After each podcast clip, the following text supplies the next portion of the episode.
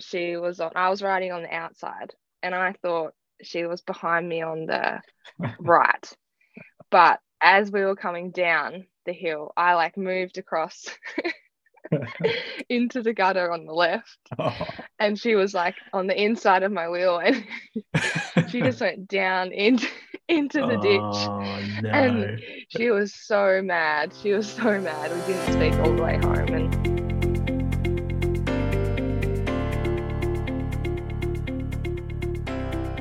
G'day, legends, and welcome back to the Press Room Podcast presented by Zwift, episode 8. And today's guest, we are with Georgia Baker from Team Bike Exchange Jayco, fresh off the Commonwealth Games, where she just won three gold medals one in the points, one in the team's pursuit, and of course, on the road, winning the women's road race in the sprint. So good. Really excited to have Georgia on this week, and um, yeah, a lot to learn about uh, George and how she. Um, navigated her, her road season this year with the track as well. Um, we hear about the Commonwealth Games, we hear about how she went from the Aussie summer, you know, having a great year, and then stepping straight into Europe and uh, instantly um, super competitive up the front and taking a few wins this season as well. So, really cool. And um, we get into the question and answers as well. A few of the questions from the fans, legends, and thanks to everyone that uh, sent them in. And yes, we will find out who is faster in a um, in a little bunch kick between Georgia and Plappy, but uh, that's at the end. And uh, yeah, it's going to be a ripping app. But before we do, big shout out to Zwift, the title sponsor of the Press Room Potty. Um, they've got the Zwift Academy is starting up. Now, the Zwift Academy is probably the best. I think it's the best campaign that Zwift do um, each year. The workouts are super difficult. Um, just trying to finish them all is actually a decent challenge in itself, and uh, you can see if you improve your numbers as well because I think there's a pre and a post test. And if your numbers are any good and any decent, you might even uh, get through the rounds and make it to the Zwift Academy finals. So uh, we'll definitely be checking in with the finalists this year, like we did last year. Um, but yeah, and also this episode, I have to say, on a slightly somber note, this episode is actually dedicated to a young girl from WA. Her name is Jasmine. Now, Jasmine's 14, okay, and she, late last year in September, she was uh, one of the talent ID prospects that the um, West Australian Institute of Sport um, uncovered. Uh, just a gun in all sports, uh, surf club, netball, swimming, and she got picked up the TID program, and she was instantly a weapon on the track. Um, and of course on the road as well. And she went to her first nationals within six months of getting on a bike. She went to nationals uh, over in uh, Queensland at the Anna Meares, and she won gold in the scratch. So she was under 15 national scratch race champion, and she picked up silver and bronze in all the other events as well. So an absolute gun. And uh, you know, tragically, she was riding her mountain bike earlier this year in June and um, had a crash and um, has a spinal injury. It's shocking. It's so sad, and and there's a um, you might have heard about it already. Uh, it's it's they've got a GoFundMe page called A Million Dreams for Jazz, and she's just a weapon, you know, a weapon of a, of a human, and she's doing really well. And it's really cool to see the the cycling community from all around the world get behind her. Um, Jai Hindley's donated one of his Giro uh, jerseys um, to, to raise money, and, and all the pro cyclists are getting on board. Um, all the women have been posting videos of support to her, which has been so cool. Um, Erska was there, of course. Um, she got Pog on and just really nice to see everyone rally behind this young girl. She, um, you know, has a has a, a, big challenge ahead of her. So.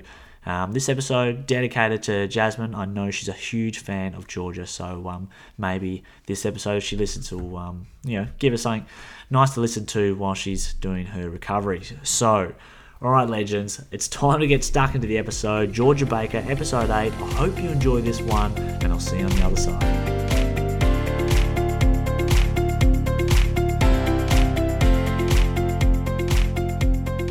think anyone's ever tuned in boat before. Yeah, that's why I'm a little bit late because I've been trying to like, set up a location on a boat, which is a little bit difficult.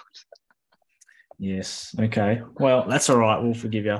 Are you are you docked or are you out on the water? No, we're docked. Yeah, we're just um. I've got some fam- my mum, my sister are over, and so we actually hired. It's an Airbnb, so we just stayed here last night. Um, and they go back to Australia on Tuesday. So we just thought we'd do something different and spend a nice da- a night down on the coast. So that's cool. Yeah. Nice. Yeah. Wow. People can't people can't see this. Maybe it was I put on YouTube, but it's actually a super yacht from what I can see. Like one of those real. It is. Greg it's Norman a massive style. catamaran. Yeah, it's it's massive. It's huge. oh, sick! It must be really nice to like see your family and have a bit of downtime after a big like event like Com Games, eh? Oh yeah, it was so good. They came and watched the road race, um, and yeah, it was really nice. They were going to come for the whole time, like for the whole two weeks, but then um, my sister and my mum only get a certain amount of time off work, so I mm. thought just come for the back half, and then we can at least spend some time together. And I had a few days off as well after commies, so we went to Mallorca. Um, and yeah, just be able to spend some quality time, which I don't usually get to do when they're in mm. Australia. Mm. So it's it's been really nice. Nice. H- how old's your sister? Yeah. Um, my sister is oh gosh, 24. no, 25. Oh, oh no, 20... 25. She just turned 25. Yeah. Okay. Did, um, she, yeah, I always think well? she's three years younger than me. So she, no, no, I probably am to blame for that though. Actually, I, yeah, it's. Uh, I can explain the story if you want. Yeah, give us give us a bit. This is it. Okay. Um yeah, well it so we started like my sister's always been really good at sport as well and um I was yeah, I'm probably the one to blame. I took her for a ride um in Perth, just the little town we live in in Tasmania and we had this like really old bike and I was like, "Come on Phoebe, you'll be fine, like you'll be really good." And um I just got her on this old bike and we went around and just cut some laps of Perth and we went up the one hill that Perth has. It's like not even that bad. It's like you wouldn't even class as, as a hill. It's probably yeah 300 meters long. And I was like, oh, she's huffing and puffing a lot. She was pretty fit. Like she played a lot of sport. I was like, oh, oh well, that's okay. And we kept going. And then I thought she was on. I was riding on the outside, and I thought she was behind me on the right. But as we were coming down the hill, I like moved across into the gutter on the left. Oh. And she was like on the inside of my wheel and she just went down into into the ditch. Oh, no. And she was so mad. She was so mad. We didn't speak all the way home. And then when we got home, my dad was there and he's like, Oh, did you pump up the tires of that bike, Georgia? And I was like, Oh no, I didn't. So no wonder she was struggling. There was about 10 psi in each of the tires, and I crashed her as well. So she had no chance, and she was probably going to be better than me, to be honest. She did look naturally really good, and she's really yeah, powerful yeah. and like strong and strong. So I had to get rid of mm. my competition. yeah, there's nothing like putting your family members in the gutter. I mean, it's what we all aspire to do. Uh, yeah, oh, I haven't cool. lived that one down to be honest. Yeah. yeah. So is that where you're from? You're from Perth, Tasmania. Yeah, Perth, Tasmania. Amazing. Mm-hmm. So it's a Amazing. small little town, really close to Launceston, the Launceston Airport. Mm. When you said Perth, I was like, yeah. my ears pricked up. I was like, "Whoa, she's from WA." That's not in my notes, but uh, no, no, no. Yeah, a lot of people get it confused. To be honest, a lot of people mm. say I'm from WA because it's yeah. No. Mm. Okay. Well, um, Georgia, you must be pretty stoked with yourself after your Commonwealth Games. Now, gold in the TP, that's amazing. But you've been world champion TP before as well, but gold's great. Gold in the points, gold in the road race. Which of the three were you most proud of? Oh, that's a really hard question. Um, I think I can't, I really find it hard. I've been asked that question once before as well. And I find it hard to like define one of them because I think each individual, each one had its, its like special moment, mm. and um, I think with the team's pursuit, it was like extra special because it was such a new team, and mm. you know I'd only ever raced with Maeve in the team's pursuit before, and um, the other girls I just I hadn't lined up in a team's pursuit or raced with them, and I had two weeks of training beforehand, which really in the scheme things and given our history and the amount of time we do spend together as a team is not much at all. So I was really, really like I was unsure how it would go given the small amount of time. So that was special. Um, the point score because I don't know, I've always wanted to race that point score, and it's a really different race to how any world championship point scores race. You've got teammates. Mm. Um, yeah, so it's just it's really really dynamic, and you've got to really kind of think fast on your feet and really be switched on. So that was special. Um, and then with the road race, like that's just such a huge team effort, and um, you know we'd spent a lot of months together planning, and you know so to pull that off for the team and on bon- and on behalf of the girls, I think um, that probably is uh, is the top and um, is icing on the cake for me because that was just that was really special. Yeah, yeah, that's awesome. And yeah, with the with the team's pursuit, when you've got two new members to the setup, or you've got um, well, most of the team's new, what is it like? Like, what are some of the things you have to consider when uh, I guess the team's pursuit lineup is changing with new members coming on. So like how does it change how you guys are riding? Like are you getting used to like obviously you've got to get in sync with the changes? Like is that hard to, does that take mm. most most most time to, to get in sync? Um yeah, it's more just like getting used to how um each rider rides the truck a little bit differently as well. So you know some riders like to pedal the straights a little bit more than the bends and vice versa um, so when you're sitting on a new wheel and obviously you're sitting so close to each other it's really important to know how a person or how a rider builds and how your teammate will build and if they're going to be hurting like where where they will be hurting and where they might back into you a little bit so it's just like really getting to know like the other riders um, mm. so that was something that yeah we hadn't really like we hadn't had the opportunity to do before. But I think we were very, very fortunate that the girls are so, so skilled that we're with. And there was not really any issues. Like I had one training session on the track um, by myself and I sat off the back of the team's pursuit efforts. And then the next day, Glenn, our coach, was like, okay, you can go in now. You can go into the effort. And there, yeah, there was no stress, no issues. Whereas probably previously I would have been a little bit nervous, but I was just really chilled about it. And I had known the girls a lot. Like they'd all been around Adelaide before. Uh, the only one I hadn't was Alyssa, and um, but yeah, she's she's super skilled as well. So it was yeah, it was actually really easy and, and really fun as well. Mm, yeah, that's awesome. That's so cool. Yeah. So with with all your medals, um, well, actually, before we get to that, did you guys go out and celebrate? And where'd you go? Oh, we weren't really allowed to celebrate. Um, like, was this after the road race? Well, for or after the track. I guess I guess after the road race, you're not going to go out, you know, in between the not no, no, not in between. um, we well, we couldn't really celebrate in London, to be honest. Um, and but I know that the girls, because the next day I was going to Birmingham, and then, um, but I know some of the girls went out, um, and yeah, enjoyed themselves, which was good. And then after, it was it was really hard actually to um you know go out we we we went to a pub which was only like a couple of me- couple hundred meters away from the village mm-hmm. um, and had a couple of drinks but i was stressing because i had a sunrise live cross like 10:45 p.m. and so I was and I was like oh I've already had two G&Ts I don't know how many more I can have before this is getting like ridiculous. and I needed like I it was my first live cross like oh, anywhere, yeah. especially on sunrise. And yeah, yeah, I was a little bit nervous. So I had a couple just to like calm my nerves. And then mm. yeah, I had to walk back over at like 10 o'clock and get ready for the live cross. And then by that time, like it'd been a really long time. And I was just so tired and so exhausted from the day. I just went to bed and I kind of regret that now. But um yeah. Anyway, it still was good. Yeah. Okay. And do you yeah. think you've got a place at home for your medals? What are you going to do with them? Um. Well, yeah. At the moment, where they're in Girona, um, we're in our house in Girona, mm. and mm.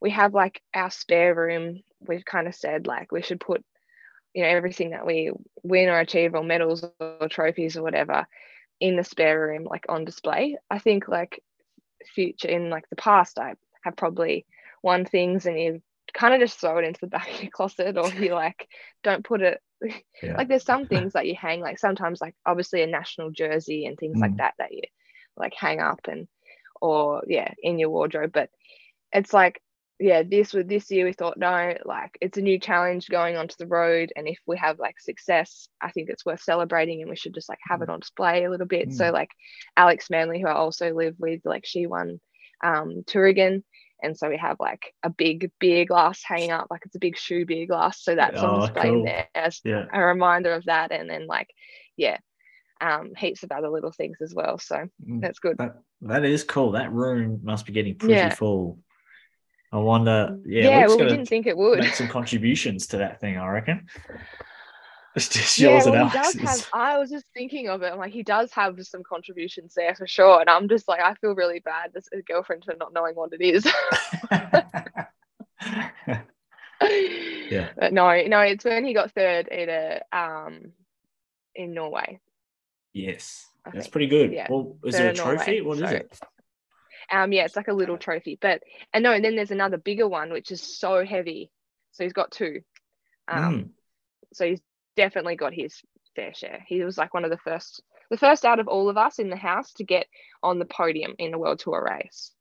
And then we have this bet now, which it's up to Alex Manly now because she just won her first World Tour race mm-hmm. just recently, mm-hmm. uh, the Scandinavia Tour, and so now we get to go like we said like this was last year, like over a year ago, that if we if one of us in the house wins, we get to go to like this really nice restaurant in Girona and it's like a Michelin nice. star. Oh yeah. But there's like a 12 there's like a 12 month waiting list and we can't even book it. but anyway. Wow, 12 months. What? I know you we said it because we booking. thought I know, and we thought like, you know, maybe it would be hard to win a race like a first year, you know. Mm. And now Alex has gone and done it, and we're like, well, Alex, let's go. let's go, go yeah. Cool. What's the yeah. what's, what's the restaurant called? I know it's um it's really bad that I am not remembering the name. The That's kind of Luke's job. Okay. It's a um, it's a little bit out of Girona. Um, yeah, it's, got the, guy, star. the Roca brothers. The Rock, yeah, it's got the star. That's all that matters. Okay, so, it's got the star. Mm-hmm. Okay. Yeah. Well, that's that's pretty cool. So you guys, you guys are gonna get booking or set. I don't know. Maybe if you, I mean, you start winning all of them, that booking, you know, the twelve month doesn't matter. I'm sure you just walk in there and and flash your, uh, you know, just drop it in there. I'm sure that's what everyone else does. But hey, how about oh, this? Yeah. You, you mentioned just before, you said you weren't sure, or all of you weren't sure if you were going to um, maybe, you know, step into World Tour wins um, on the men's and the women's straight away. And um, I wanted to ask your first, well, you, at least in the World Tour season or the women's season, um, which is less defined maybe with the races than the men's, you know, okay, you've got the Pro Tour, the 1.1s and that sort of stuff. Like the women's races, I feel mm-hmm. like the prestige is kind of more level across all the races for now. Yeah. Um, so when you first started in Valencia, that was your first Euro race. You mm-hmm. straight away you were up there. I think you got a top five, maybe one of the stages, and yeah, something like that was one of the races that Balsamo won it must have been really cool to go into your first Europe race with, you know, people like world champion and stuff in there and then be at the front straight away. Like, were you expecting that or like what were you expecting? Um, yeah, I wasn't, yeah, I wasn't really sure what we were expecting. I think we had confidence within that team as well. And like our team was um, coming off our Australian summer. So we had a really good build up and really good prep. And like some success also in Australia. So there mm. was expectation just from our team, from Bike Exchange, that um, we would be going there in some good form and that we could definitely um, perform well. Mm. But I think, yeah, we weren't. Um, I suppose it was a, a bit surprising, and it was it was really good that we could, you know, carry that momentum and everything from what we had from Australia onto the European scene. Mm. And I remember like finishing one of the races, and I think Ruby might have got uh, second in the, yeah. the first stage, maybe yeah. second. And I'm like, and we, I remember just that race so clearly because I did this big turn at the bottom of the climb, and and then it was like up to the climbers, um, and then it was like a five k's flat after that. And I remember hearing like Ruby got second, and I was just so pumped. I was like, damn, this is so cool. Like, yeah. first race, Rubes has got second and yeah it just was a lot of um like that gave me and I think the rest of the team as well like heaps of motivation that like yeah like we can actually when we all work together like that we can Mhm, have some really good results and some good success and i think that's just like progressed throughout the season for the team especially so Mm, that was yeah. good Yeah, it's so Yeah. sick. I think it was. I remember watching that. That it was the first stage, I think, and it was um maybe Yeah. Cons- Consonni or uh, Balsamo's lead out was like put a huge turn in, and Ruby was in the wheel there. And I remember tuning in the last couple of k's. I was like, "Whoa, Ruby's there in the final, like first race, and, Yeah. and like crazy." And then of course, you know, you're part of the whole team. You've done your job, and then you see Ruby who you've been racing against, beating, going one two against, and uh, you know up there. That must have been amazing. She's like, wow, yeah, we can do it Mm. because the Australian summer, yeah, everyone's popping off. It's great, but then it's like, I guess in your first year, it's like, oh, I guess you're unsure how it's going to translate until yeah you're there. So, um, oh, so cool. And then some of the other results, it was a great start. Omloop, 25th, Dwars door, 26th, um, in those front couple of groups. And then fourth, Scheldeprijs, really cool. But um, I wanted to know uh, what result just on the road are you most proud of? Not including Com Games Gold. What result or ride? It doesn't necessarily have to be like Um, you know uh, a big one, but saying them meant the most to you. Um, in one of the races, I'm really bad at pronouncing all these races. I really need to get Me better too. at it. Yeah. Um, Doors Van Bladen. Yeah. It was the one. It's like the Baby Flanders Mhm. before then. During the Um, week. that race, yeah, that race. It was just like one of the ones that I'm most proud of. I made myself more like um, I was just more active at the front and put myself like as the team wanted. We wanted to be on the front foot for this particular race, and um, if if breaks were going, we wanted to be represented in them. And there was just one particular break, and I just like jumped across to it and was always in the break for most of the day. Um, so it was a really hard day, but I had I had good legs. But I just felt like it was my first race um, in the European scene that I was like super present in Yeah, and yeah. I felt really, really a part of the race. And I think that afterwards, even though I'm not sure, I think we sprinted for Ruby at the end that day. I had nothing left, and uh, I'm not sure our final result, but I just remember the team was happy with it because we were there and we were Mm. like, you know, really, really active and part of the race as well. And yeah, I think that gave me a lot of confidence knowing that I can do that. And that's why we race our bikes is to get that feeling and to get be like, oh yeah, I'm part of this. I can change the way the race is panning out or um, try and help my teammates as well. So yeah, that was my probably my favorite one of the season. One of them. Yeah. Yeah, that's uh well that's the one I had penciled down anyway. That one and, and loop. Oh really? You had Yeah. the same? Yeah, yeah, that's exactly what I had because those races are hard. You can't fake it. It's not like a not fake it, but you can't like you know a, a, an easier stage. You can position yourself well, or just have a really good Yeah. you know sprint, and you can be there. But you can't, you know, those results don't happen, um, you know, by mistake. And everybody knows that feeling, even just in amateur races that wheel or club races. That when you're in the race, it's a great feeling. Um, so yeah, Mhm. it's really Yeah. cool. It's cool. And I felt like I hadn't had that yet in the European. Like I'd been in the races always there, but never like Mhm. felt like I was in full control of like um you know, I was going with moves, but maybe just like hanging on for dear life or like um but I felt like I was definitely in control and able to be there in the finish if the break stayed away and be Mm. competitive. Um not just be a number or be representing. So Mm. no, it was good. That's sweet. So this is something I didn't know about was um, I didn't know that you had the um, the tachycardia. Is that how you say it? The, the Yeah. heart condition. So that was what 2017. You had to have surgery for it. Can you tell us more about that? Yeah. Because I did not know that. Yeah, um, so I had it is a very long name, so it's I just usually abbreviate it as SVT. Okay. So, and it, it is it is quite common actually with a lot of people, but they just might not know about it.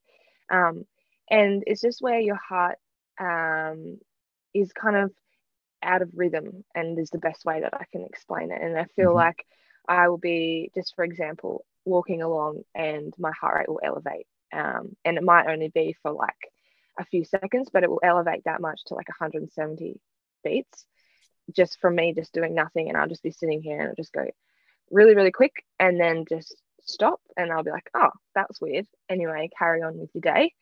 Mm-hmm. Um, and you might, I'm like, some people might only get it like once every month. Um, and it's not, apparently, it's not that much of an issue if it's only like once every month. But I started getting this, um, well, noticeably getting it and actually feeling it um, every day. And I was just like, you know, riding, and I was happy when I was riding my bike. So I had actually signed a pro contract, um, my first one with Orica, mm. Scott at the time. And so I just moved to Gavirate in Italy.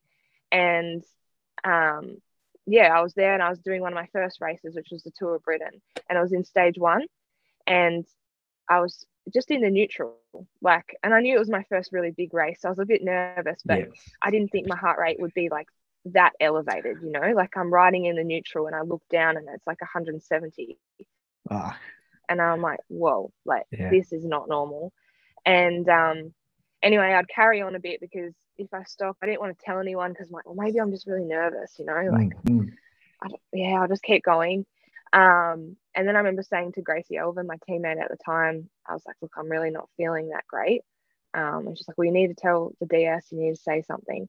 And so I did in the end, but it took me a long time. Like the race started because I knew as soon as I I knew that this was a situation like that. No one, everyone takes anything with your heart very, very seriously. And as soon as I said something like this, I would be out of the race. Like I knew that, and I knew that I would wouldn't be able to finish. And it's stage one, and it's a long tour, and then like our team is down one rider, mm. and so it did take me a long time to like think like, geez, like should I do this? Should I not? Um, and then yeah there was one moment where i went up a little hill and i was like oh my god like honestly felt like i was having a heart attack and i was like nah like i have to stop now. Like this is ridiculous. And then i stopped and um, the ambulance was there. I went to the hospital. Like it wasn't anything too serious at the, at the time. I was just yeah. more scared because i didn't know what had happened. And i'd also just like the year before uh well yeah two years before i'd lost my dad to a heart attack. Um and so that i think that was the more emotional thing was like yeah. that feeling and it made me bring up all those emotions mm. um, and then yeah went to the hospital um, in the uk and they were great and did heaps of testing they thought i had um, pericarditis at the start and there's just swelling of the heart mm. but then i did some more tests went back to the etc um, which is our european training center in gavirate mm. and we're, we're really lucky to have some australian doctors there um, and yeah, we just did a lot of tests given my history with my dad and things like that. And uh, they thought it'd be best just to go back to Australia and get those things sorted. And went to the Baker Institute um, with oh, Maria nice. Brosnan. And mm. yeah, and she did some more testing, like heaps and heaps of testing. And yeah, found out that I had SVT and that I needed to have an ablation. Um, and so the ablation is where they yeah, just go into your heart and just burn a little section of it. Um, and it's kind of just stops the pathway because your electrical circuit of the heart is making a, a shorter circuit. So that's why it's firing rapidly. Mm. Um, so they're just burning out a section of it to stop it to have a normal pathway. And yes, they did that and found out that it's actually hereditary. So wow. um, my sister also had it. So a couple, like a year after, my sister plays net was playing netball and you know she was having these same feelings and I was always like, mate, Phoebe, you need to eat more, maybe like have some more sugar. Like she'd always yeah. look really pale when she was playing. And I was like, you maybe just need to feel better. Um, and now I feel really bad saying that. She's actually couldn't, she couldn't done anything about it. But we're all like, all like giving her these nutrition like yeah, yeah, yeah. strategies, like a banana an hour before dinner, you know, quarter time, have a handful of lollies and really it's like she had the same thing as me and then yeah she also has had an ablation um wow. so yeah it, it's all good now and all sorted um but you can get it back but the chances of it happening are, are pretty small so. Same. okay. Yeah. Wow. Wow. Thanks for sharing. Was it it's just an interesting story and um was it yeah. was it like a um did they do like a like a keyhole surgery or was it like a full like cut you open style? Yeah well, that was one thing that no one had actually informed me about. I was the surgery, and I well, they they told me like I thought I would just be knocked out and I would just wake up and like yeah done. Yeah. Um, but really, like, yeah, so I did get, get put to sleep, but then I got woken back up in, in the surgery. And um, Why? they, well, yeah, that was what I wanted to. Why am I awake? I was like, why? Why am I? and um, yeah, so apparently they give you uh, this medication that will like onset um, the SVT. So they need Oh. to know exactly which part of the heart to burn. So they just can't Mm. go around burning little bits of your, heart. yeah, Um, looks like it. yeah, because that could end pretty bad. And apparently, when you're completely um, under anesthetic, that it, those that medication doesn't work. So you have to be awake, and then they have to give you this medication, um, and then they'll find the part of your heart that they need to to Mm. burn, and you're awake while that actually happens. So it is a little bit painful as well. Oh, and- jeez. Then they yeah do some tests and find that they've actually yeah got the spot. Um, but it can be really tricky to find. Um, they made me before mine because mine was actually more exercise induced. So before my surgery, I went out for like a hard bike ride. Um, because that I would always find after a hard, yeah, like I yeah, the morning of the surgery, like I couldn't eat or anything, but I'm just like out on the road, like yeah. I need to get Cyclists say it. yeah. And, um, so they wanted me to do that just just so they could guarantee finding the spot because it's Ah. actually really hard and you don't want to go through that whole Mm. procedure and to end up not finding it. So I went out for a bike ride and I would always find that after a session, like a hard session, um, particularly in that night, I would have it. I would have um, SVT more and get the, Mm. the fluctuation of my heart rate. And um, yeah, so when I went in and they were able to see it, so that was really good. And Mm. um, they were, it only took uh, probably an hour. It was a very short operation in the end. Mhm. Um, and yeah, it was it was pretty pretty straightforward. Only a week recovery, a Mm. week off the the bike, and yeah, I was able to get back into it and like straight back into it. Not really any easing in. Like it was once it's gone, it's gone. So yeah, Amazing. Well, that's awesome. That's a wicked. Uh, yeah, Yeah. great to hear that it's all good, and um, it just makes where you are now even more impressive, Georgia. It's quite is uh, crazy. yeah. Well, I do feel the difference now. Like I I was like, well, a lot of people have asked, well, did you feel anything when you were before? Like, and I was like, yeah, I can actually breathe a lot better. And I just thought it was just me. Like, I honestly just thought that was just normal. Yeah. Um, until it got really, really bad and I was getting it every day. So Yeah. yeah, I am I'm probably a, a better cyclist and athlete for it now too. Hey guys, I hope you're enjoying the episode with Georgia Baker so far. Don't forget to leave a review or uh, do the star rating on Spotify or Google, whatever happens on Google. Not sure, but uh, do that if you like it, and share it with a mate if you uh, yeah you think they'll enjoy this episode or maybe another one in the catalog.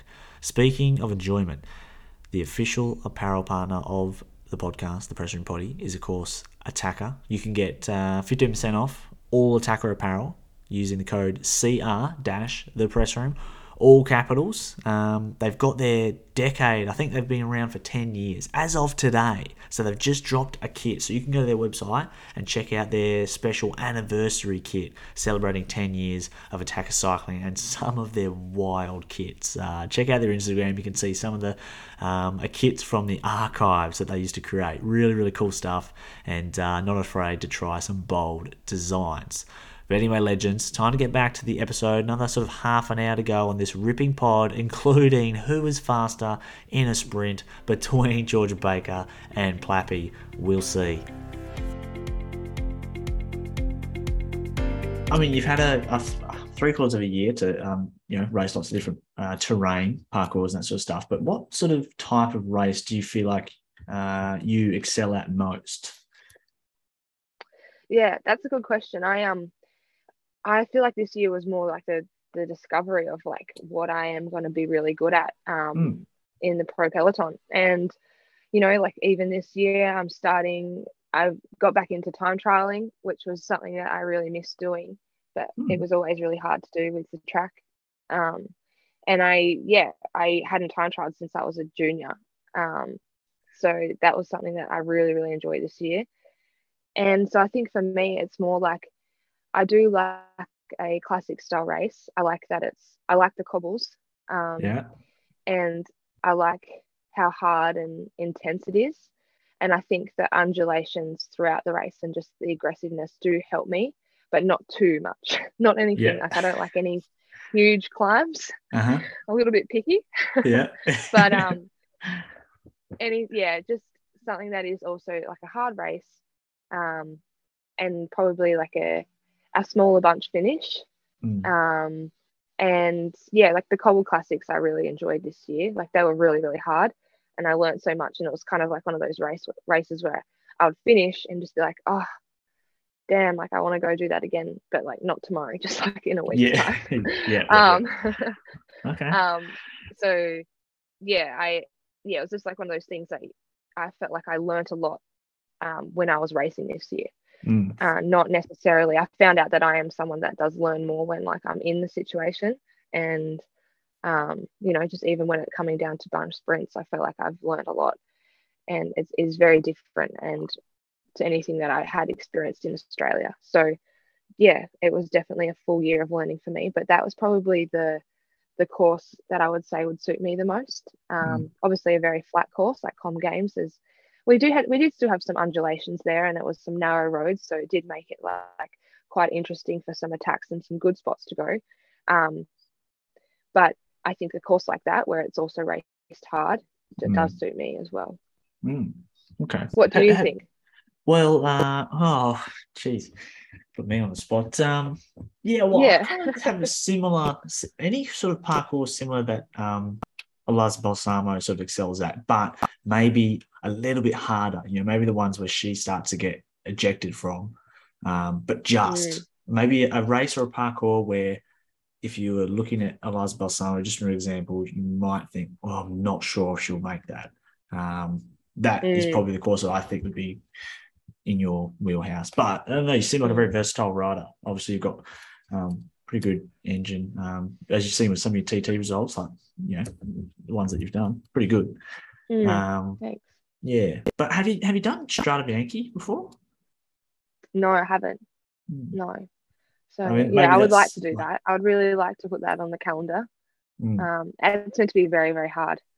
Um, yeah, we'll we'll see. We haven't got any information about next year yet or anything like that, but yeah. I'm keen to try some new races and also like redo some as well. And obviously, you, I think you learn and you be only become better with more recon of the courses that you can do, particularly with the classics. Like I definitely learned that it's huge um, when you really know the course and you know the roads and just particular areas. You know, like if there's one road and you're coming up to a climb where you, it's vital that you're at the front.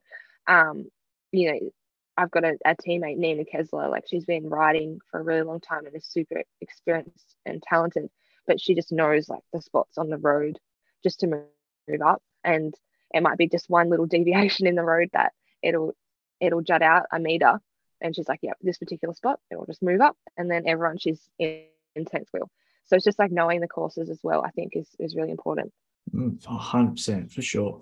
So is it um does it get really physical in some of the um races? Like say for example those sort of key moments where everybody sort of knows or at least the the, the top girls know um, we're all going to get there. Like it must get pretty physical at times Oh yeah, yeah, definitely. There's some argy bargy in the bunch. Um, I think that's like it with anything though. That you know that you, you do have in some ways in some of the bigger races. There's there's the respect of um, that you move up as a team and you try and be present at the front as a team because it's you you don't really try and fight anyone if you're on a teammate's wheel you know that's just mm. like respect in the bunch it's mm. a lot more harder when you're at the levels like a little bit below um, world tour where everyone's just trying to be there. There's not really any uh, formation or anything mm. about it. And that's when obviously it gets really, really, yeah, argy bargy and elbows are out. And yeah, um, yeah, but it's just about trying to.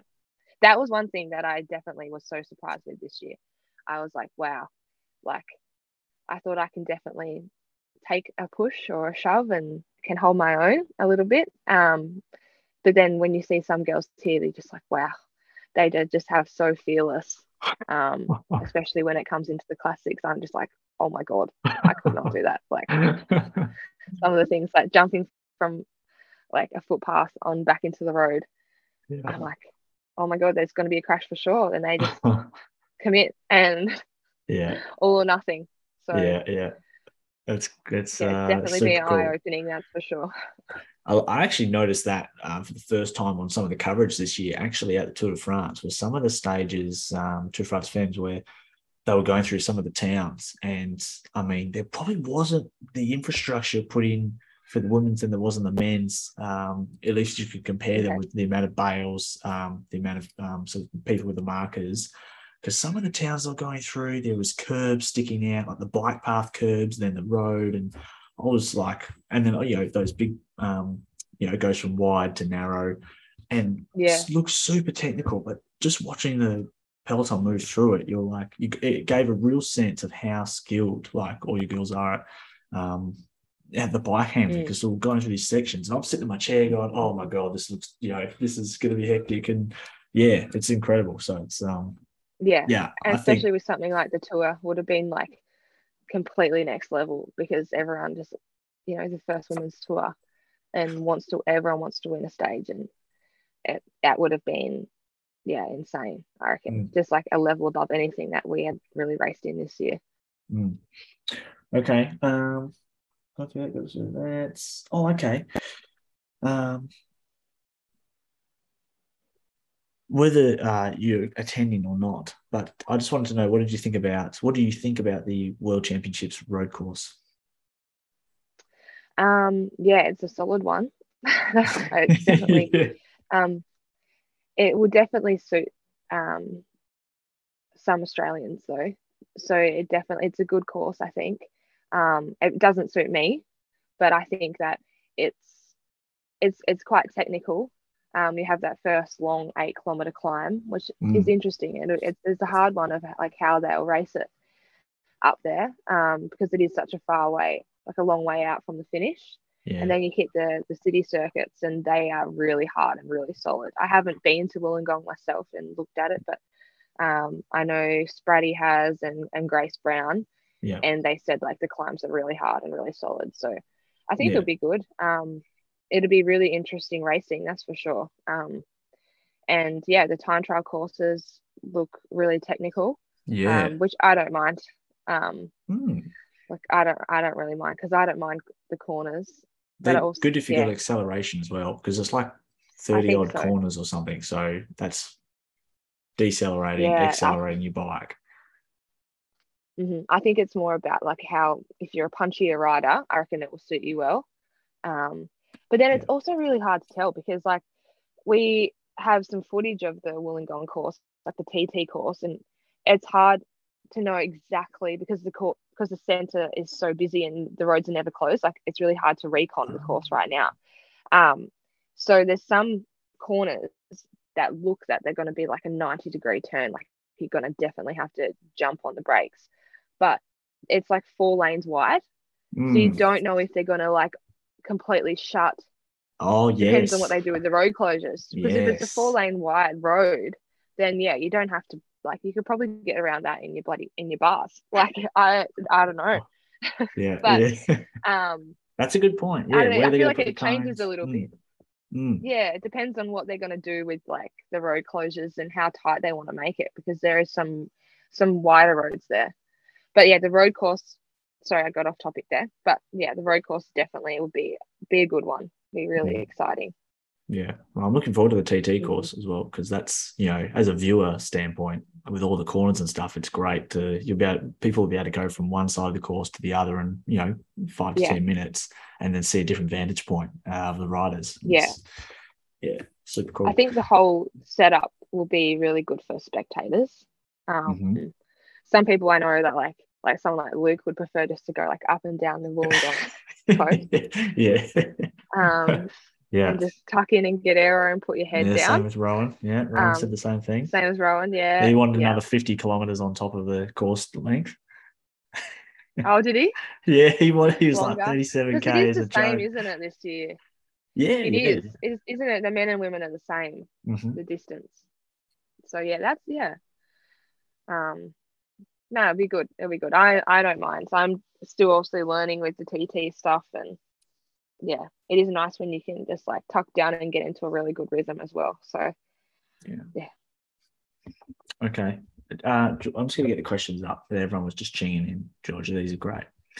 Um, yeah, I know. But... I'm nervous for these. I'm stressing. no, no one stitched up. Hey, I was kind of, I was disappointed. I thought well, someone would. I've had my family, my family, when I shared it on my story, were like sending me personally through these questions, and like they were I'm like, if you expose me, no, not happening.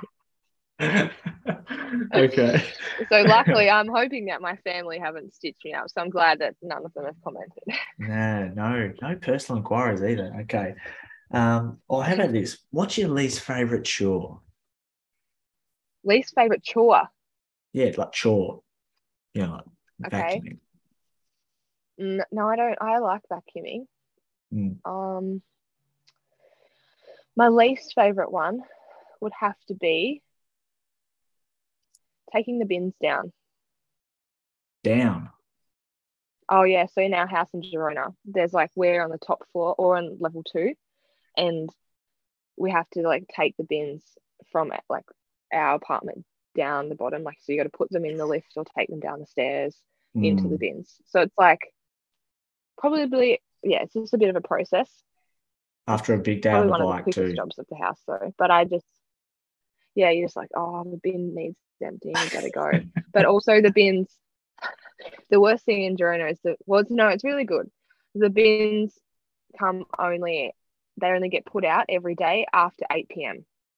So you can't just go like if you if you're feeling super get up and you're feeling super motivated to like clean the whole house, you can't just go and put the bins down at like you know 10 a.m. or something you have to wait till 8 p.m. And then they put all the bins out. And each week and each day, it's a different bin. So it could be like plastics and general waste. And then mm-hmm. the following day is like general waste and like glass. So it's like a scheduled thing. So that's what's frustrating is like you can't just ah. do it all in the one trip. It's like yes. consistent daily kind of thing. That, so I think that sort of, that favors the the people that usually forget about the bins and then realize them just before about to go to sleep, ah, oh, shit, I got to put the bins out, and it's nine o'clock. Yes. yeah, it favors. Yeah, it favors those that like. Yeah, in Australia, it's like just one day a week. Hey. Uh, yeah. It's like just the, yeah, that you have to put the bins out, and if you forget that, you're screwed. Like yeah. you've stuffed your year. We're getting more and more bins, Georgia. I mean, there's the colors are, are appearing like the rainbow. Yeah, there's there's we've got the yellow and the green, and then uh, and then there's another one for just bushes, as if everyone's just gardening all the time. Yeah, and then uh, you know they're going to bring out yellow for I don't know peels and, and rinds. It's getting out of control. There's too many bins. Out of control. That's yeah. like in Spain though. It's not a bad thing.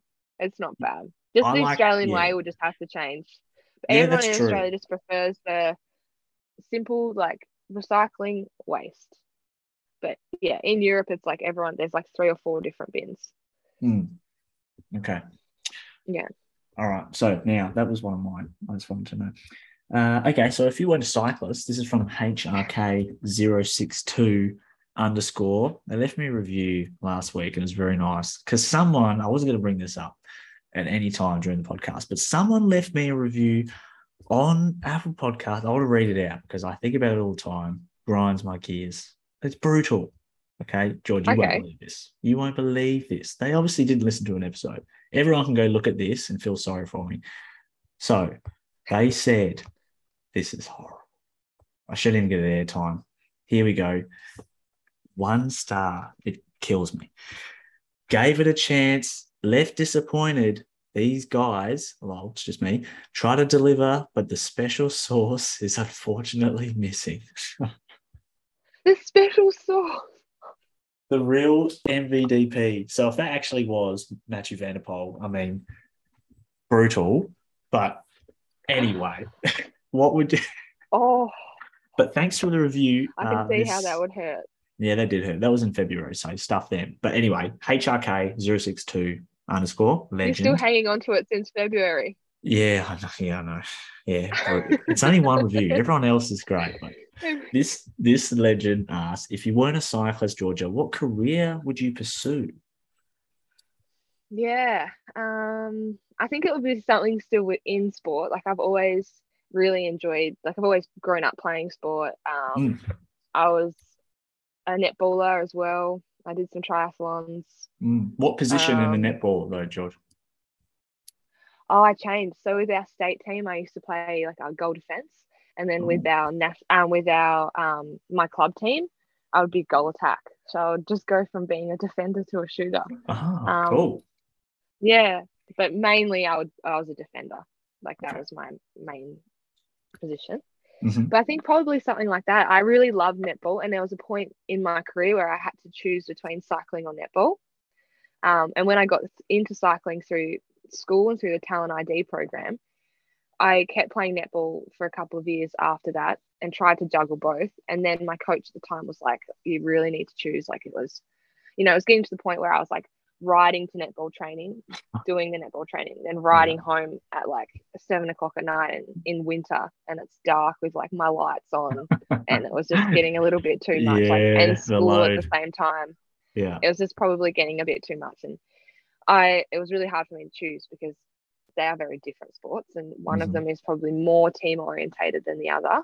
Mm-hmm. Um, and they're different just naturally how they work. And um but yeah, probably something down that I would, would have probably pursued um, my netball career a little bit more. Mm. And I studied sports science for a semester or a year. Nice. Um, exercise science after school, but then yeah, deferred that. That was a very long time ago now, so I can't really say it's deferred now. but what you learn um, as a um, pro cyclist in terms of sports cycling, uh, sports science, is a lot. There's a big transfer yeah yeah i just yeah i i was traveling a lot overseas i'm not someone that's great at doing um a lot of things at once i'm very much a person that likes to like focus on one thing and then like mm. put all my energy into that and i find mm. when i mm. spread myself too thin i just become really mediocre at everything yeah. and it's just like yeah not great so yeah focused on my cycling and i probably would have done something in that area Mm-hmm. Um, and yeah, I really enjoy um, growing up. I always wanted to open my own, open my own little cafe and um, oh. bakery as well. Like I really like baking, so um, maybe something down that pathway. But yeah, I don't know. I mean, the last name is very good for a bakery. I know. I That's know. perfect. That. You don't even have to have a name. I can't not. Just... That's actually just pretty good. Yeah. Well, Georgia Bacon, just put on the thing on the. Yeah, just. You can register the I name. That copyrighted right now. yeah. okay. Oh, that's good. Very, very good. And that's shout out to there's a young girl called Mackenzie Coupland. Now she's from yeah. WA and she is part of the um she's in the under, she made the under 19 Australian team. So she went to Europe, even won a race over there as well in her first thing. But she also had to choose between netball and cycling. And um, thank God she chose cycling. So on yeah. Mackenzie. So the path is there. Uh, okay. Matthew, oh, this guy's legend too. Uh, Matthew B. He asked, "What's your favorite training loop? Let's say when you're in Australia." Yeah, um, favorite training loop probably definitely in Tassie. Um, so there's always the iconic Tassie loop, which is like the fish shop loop. I feel like that every Tasmanian does at least once a week um, if you're a cyclist. So it's just down the Tamar uh, from Launceston down. It's a 45k loop, just like out and back, but it's along the Tamar. It's really pretty actually. It's like along the river there. Mm. Um, and most most bunch rides, you just kind of tap out with the group. There's lots of different bunch rides that go at different levels. And um, yeah, you tap out and then usually you like kind of open it up on the way back. And you go up um, Muddy Creek climb, and that's at the top of Muddy Creek. Like things start to ramp up up Muddy Creek, and then you swap off all the way back into town and to the coffee shop. And I don't know, I just like that's a very um like a very I suppose just an out and back loop, and everyone does it a lot. But I think the reason why I like it so much is because like it is a really good bunch ride and it's a lot of fun and I get to always like I'm not home very often so when I go on these bunch rides like I get to catch up with a lot of people that I used to train with when I was a mm. junior and yeah um so I think that's why I love it so much but apart from that my, my other like I I live in Perth like I said before and it's more like to the north coast the northwest and um I think that I would probably like the my favorite road would be Patina Road, um, okay. which is just like this. It's just a really pretty road, and it just is like kind of country, country fields. And I do like a long loop out that way and kind of go out. Um, yeah, to Longford and Hadspen, and this is like a really really long loop, and you hardly see any any cars. Um, nice. It's pretty flat, but it's just super quiet and a nice if you've just got like easy base. So that would be be high up there. Sweet. One of my favorites. Mm, okay. And uh, I mean, we've seen this one on here already, but Georgia, who is winning of you and Plappy in the sprint? I think you got it covered. oh, I don't want to toot my own trumpet, but I do.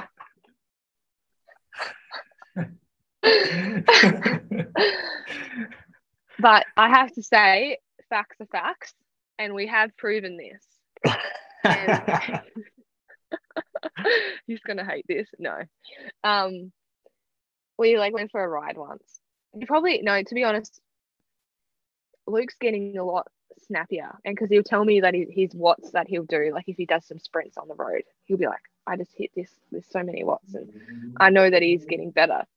So I'm like, I don't know. We haven't tested it for a little while, so maybe we do need to have a bit of a, a competition. But I know for one ride in particular, we had this like it was meant to be a recovery ride in Verona, and yeah, we are riding, and it was like Alex, um, Luke, and I, and we decided to do these sprints. Like, I think Alex and I said like, who can beat who, and um, and yeah, we just sprinted to every like speed sign and ended up being like really hard.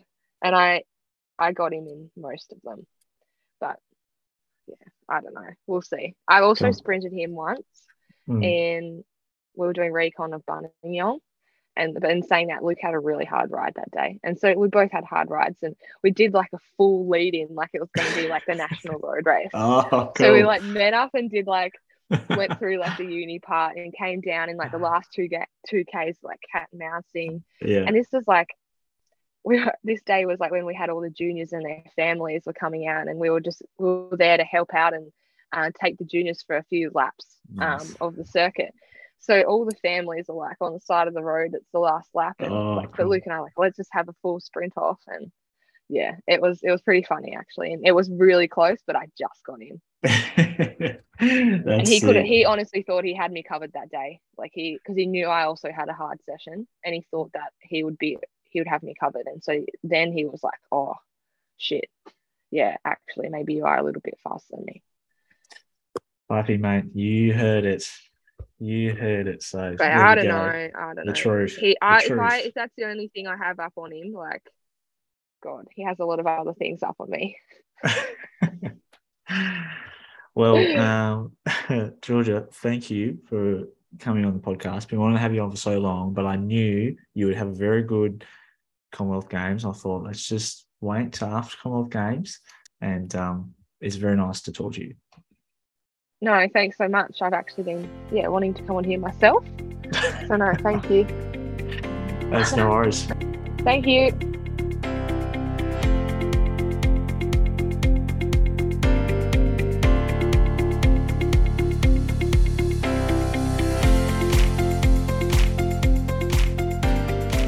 Legend. That's another episode of the Press Room Podcast done and dusted. Big thank you to Georgia for coming on the podcast. It was a lot of fun, and uh, I uh, hope everybody uh, learned a bit more about George. And um, and I think with her ability, she's only just discovering her, um, I guess, her ability on the road, and of course the track. But I think with the road, there's a lot more development to come. So you know, along with Ruby and, and Alex Manly, that bike exchange setup is they're going to be a real force to come, and, and their teamwork is um, going to be a real asset to all of their individual abilities, I think. So um, we're going to see a lot of George, a lot of Alex, a lot of Ruby in the next few years. But uh, yeah, legends, thanks for the uh, sponsor of the podcast. Can't do it without you. Um, Zwift, Attaquer, Smith Optics. It's so good to have them on board. And of course, thanks to you guys for listening each and every week. Um, we're getting closer to the Worlds. In fact, it's a month today can't wait. Booked my flights yesterday. We've got everything sorted. Get to do some really cool stuff during the week. And uh, send me a message if you're going because um, definitely a chance to link up. Maybe we could even do a group ride or something like that. All right, legends. I'll see you next week for another episode of the Press Room Podcast. See you later.